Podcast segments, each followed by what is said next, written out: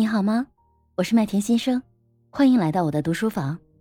下面的内容是我们读书活动的直播回放，欢迎你收听。别摸我的 BMW。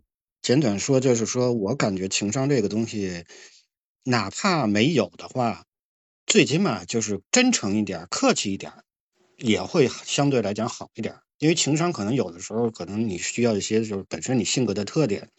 或者说学习你才能做到，但是如果没有情商的话，那能表现出一个真诚的态度，然后对人客气，实际上也能弥补一些这个这个低情商的一些一些情况。就简短说，我身边这个工作过程中，有一些人就是说情商高，然后有一些人情商低，但是情商低的这些人，有的就很客气，你知道他说的话可能不太。就是他跟你说的话可能不太耐听或者不太好听，但是他是一种很真诚、很客气啊这种态度来跟你说的话，你相比之下会好很多。那相比有些人这又没情商又不客气，这个就很难受，就容易引起一些事情。包括他们你们说的这个，就是不当舔狗这个东西啊，就是不奉承、不拍马屁，然后这这个我们身边我这工作身边也有这种人，那确实是没有尊严，因为领导也知道。呃，领导知道，就是说他只是一个死心塌地的一个一个跟班儿，对吧？他没有工作能力，他没有这个，工作态度也不好。他唯一的作用就是唯命是从，就是领导说什么照做。领导所以就是对他来讲啊，去哪儿都带着，但是呢事儿不会交给他干，因为知道他干事儿不行，就当个一个跟班儿啊，当成一个随从。这种实际上他的他也只能就做他的位置也只能就做到这儿了，对吧？他。就是角色就是一个随从，所以也不能就职场上来讲，你要真走了那条路的话，很可能也不会太好，对吧？你不是靠能力，你靠这种方式的话，领导也不傻，对吧？领导很清楚知道每一个人的能力，如果他给你定义为定性为只是这种拍马屁的人的话，你的角色可能就是永远就是这个角色，你就不会再有什么什么就是别的管理层啊，对吧？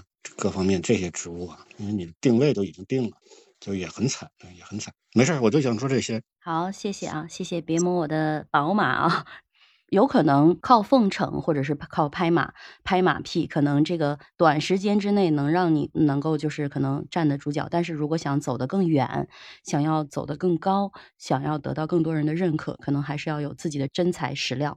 然后，当然看他刚才还提到一个点，就是如果你没情商，至少你好好说话。然后我就想起一本书，就是叫《好好说话》，大家可以去看一看。就是如果说情商这本书它是树干，脑神经科学是树根的话，那好好说话它可能是树枝、树叶这种程度的。雪落院子，麦田，我想表达一下对新生的敬仰。你们都在一个群里，要不要这样？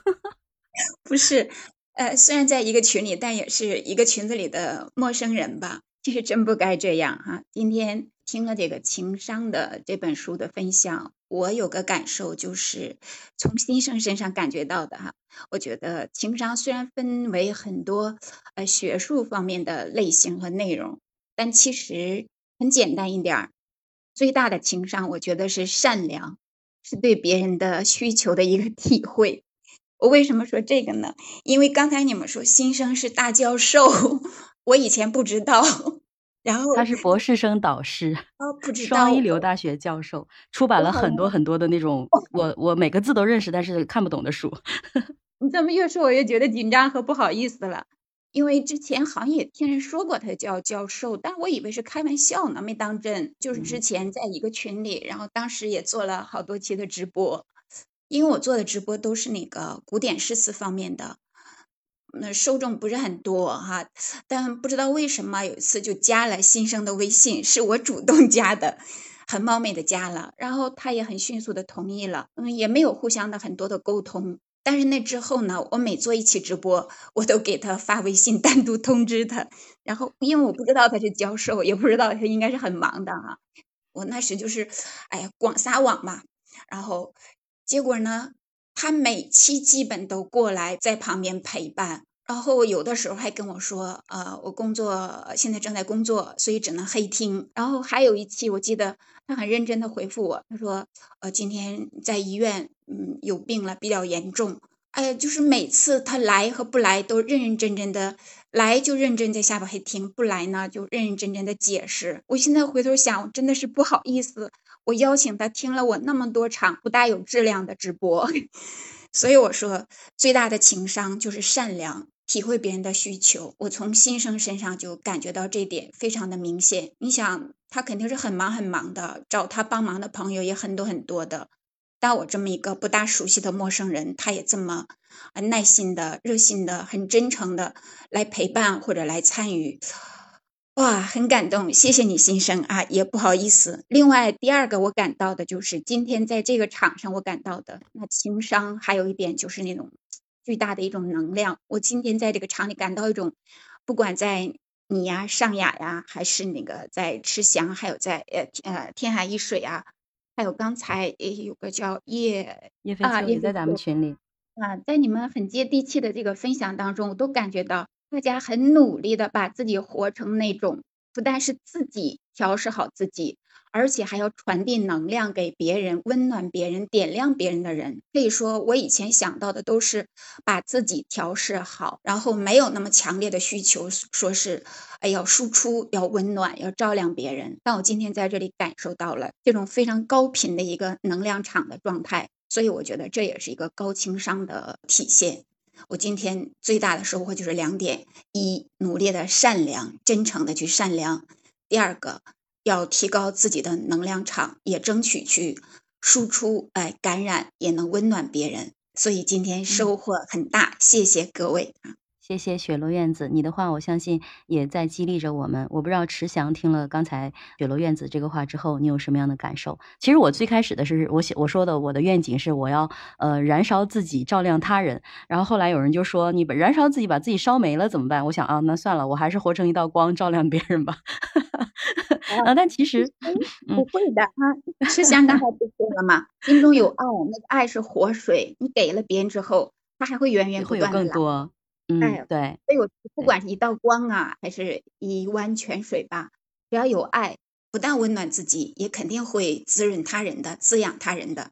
所以非常感谢你们。嗯，谢谢雪落院子啊。然后新生，今天七月一号是党的生日，这么多美女向你表白，当然了，其实是表示对你的认同。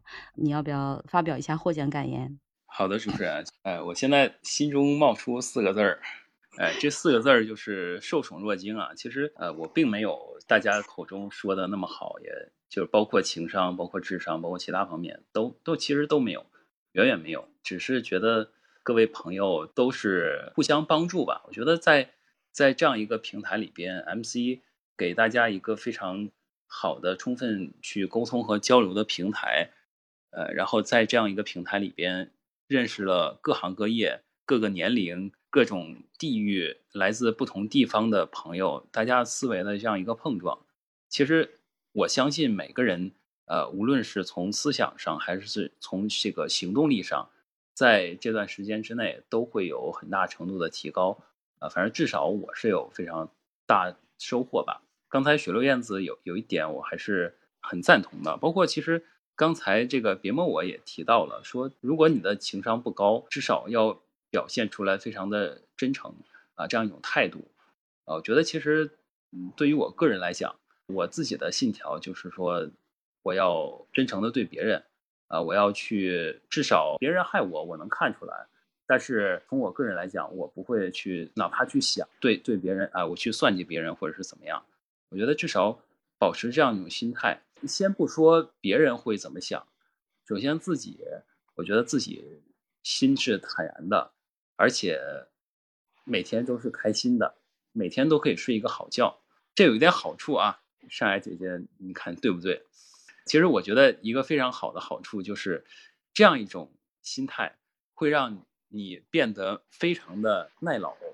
就是说，我觉得呃，我这种心态，其实麦田呃之前跟我提到过，说我有时候这个说话了或者是什么表现出来，好像有点偶尔。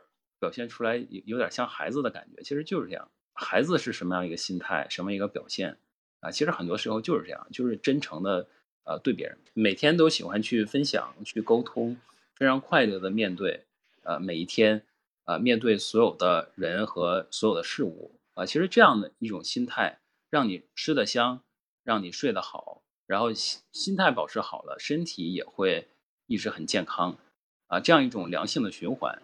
其实每个人到最后活的是什么？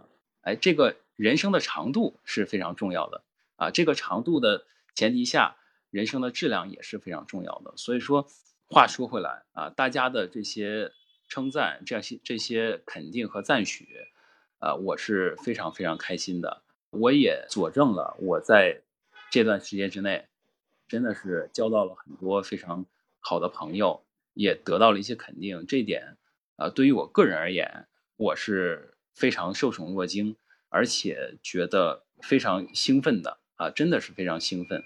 那么在今天这样一个特殊的日子里啊，有一首歌唱到了啊，反正至少在幼儿园里边经常听到，叫《红心向党》啊，红心向党。一颗红心向党，也一颗红心向着所有在 MC 平台认识的朋友。其实，我献出一颗红心，你们也献出一颗红心向所有人。